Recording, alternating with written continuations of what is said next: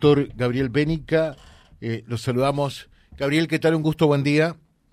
Buen día, José, ¿cómo estás? Muy bien. Bueno, contanos un poquitito porque eh, ustedes vienen haciendo un seguimiento eh, de la evolución de la situación de la empresa Vicentín. ¿Qué hay de última? ¿Qué es lo que están viendo días atrás? sacaron precisamente un, un material en redes a qué refiere, cómo está la cosa. Bueno, eh, en principio, en, principio está, está eh, eh, el juez Lorenzini había rechazado la homologación, pasó a la cámara y en la cámara, bueno, ha quedado todo esta y en este momento está a, resolución, tendría que sacar sentencia, no, no, creo que está en esa en esa situación. Sí. Estamos en sentencia, o sea, estamos en la misma situación que estábamos cuando hablábamos hace un tiempo. eh, no, ha avanzado, no ha, no ha salido de ahí, no ha salido de la Cámara. Sí, efectivamente, desde el punto de vista eh, legal eh, o judicial está así, ¿no es cierto? Eh, el expediente está en la Cámara, lo que resta por saber es si podrá haber alguna novedad antes de fin de este periodo o pasa directamente al próximo año.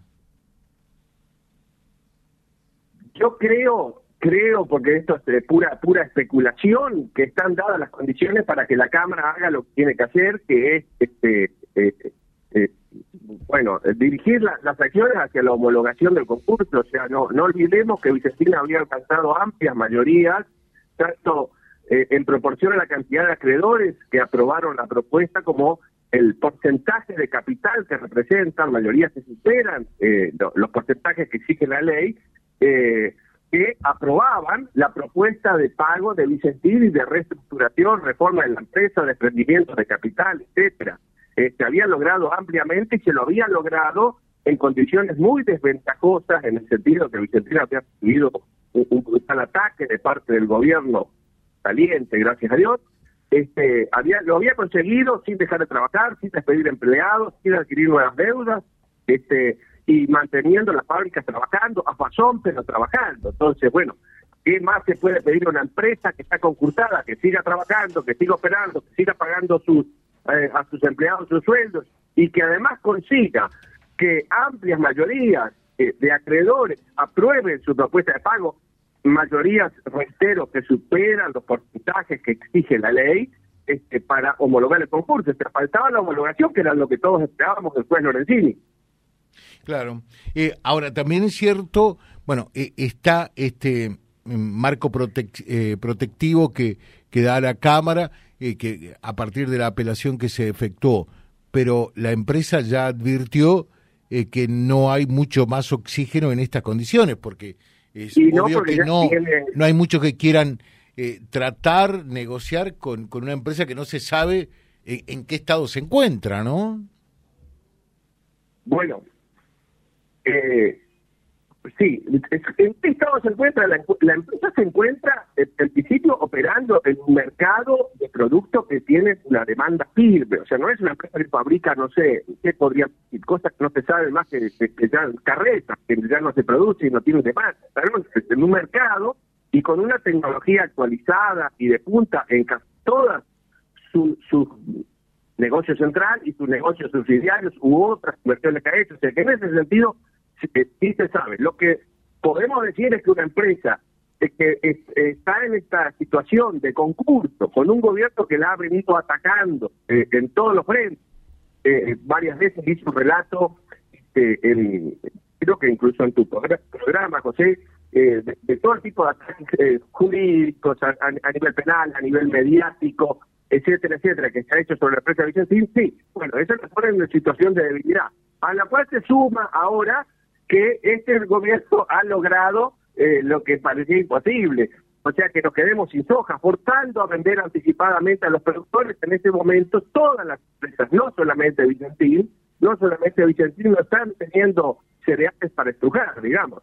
la gente debe recordar que siempre el gobierno dice, los productores no venden, no venden, no venden, por en realidad los productores es normal que vayan vendiendo a medida de sus necesidades. Eso es un gran beneficio para el mercado, porque hace que siempre a lo largo de todo el año haya mercadería para eh, soja, cereales, etcétera, para este, industrializar. Bueno, se ha forzado una venta, también es cierto que ha ayudado también el hecho de una sequía que hizo que la producción sea menor, pero en parte, en gran parte el gobierno ha forzado ventas y ha hecho que este hoy en día la mayoría de las empresas aceiteras, etcétera, estén eh, eh, trabajando al 30% de su capacidad porque no hay eh, no hay cereales para estrucar. Eso es realmente un problema, a mi entender, un problema grave en términos concretos y operativos, pero es un problema que afecta a todas las empresas. Por supuesto, aquellas que vienen con problemas financieros o están en un curso, es el problema que podría ser eh, menor para la empresa que no tiene ese problema, que además se fondea en el exterior, es mayor para Vicentín.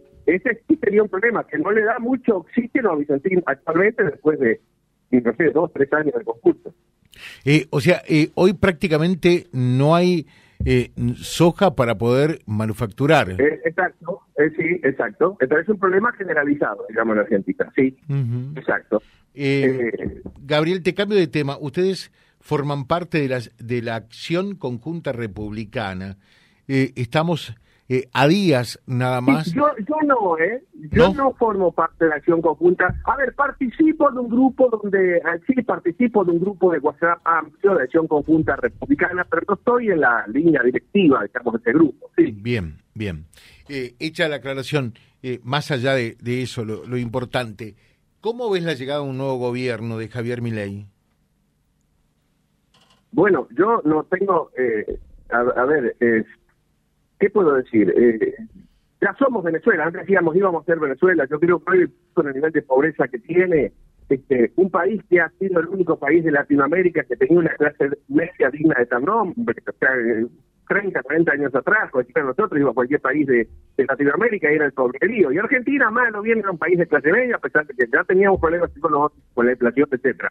Bueno, hoy en día resulta que tenemos ingresos inferiores a cualquiera de nuestros vecinos, o sea, ya estamos en un nivel catastrófico. Entonces yo no puedo menos que celebrar que podamos salir de esta, no sé cómo llamarlo, eh, de, de, este socialismo siglo XXI, mezcla de fascismo y marxismo que, es, que se ha transformado en peronismo.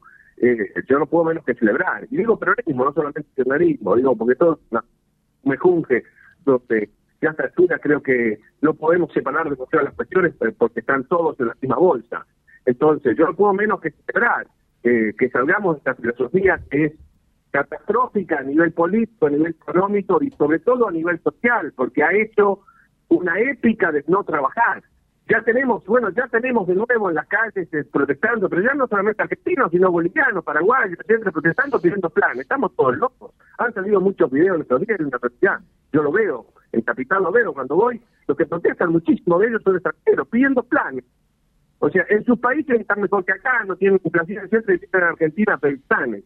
Este, bueno, esta catástrofe social, digamos, pues celebro que, que, estemos saliendo. Creo sí que vamos a tener que prepararnos porque va a costar muchísimo. Los dos primeros años van a ser durísimos y vamos a tener a toda esta gente diciendo queremos plan, queremos plan. Te dejamos un saludo, Gabriel, que tengas un buen día. Un saludo, José, muchas gracias. Doctor Gabriel Bénica charlando con nosotros. Eh, bueno, porque recibíamos una información de él con respecto a la empresa Vicentín, la empresa concursada, eh, cuya situación judicial está en estos momentos en la Cámara de Apelaciones, en lo civil y comercial, eh, tras el rechazo a la homologación por parte del juez Fabián Lorenzini. Bueno, habrá que ver si la Cámara resuelve esto antes de concluir este año, directamente lo pasa para el próximo www.vialibre.ar, nuestra página en la web, en Face, Instagram y YouTube. Vía Libre Reconquista. Vía Libre. Más y mejor comunicados.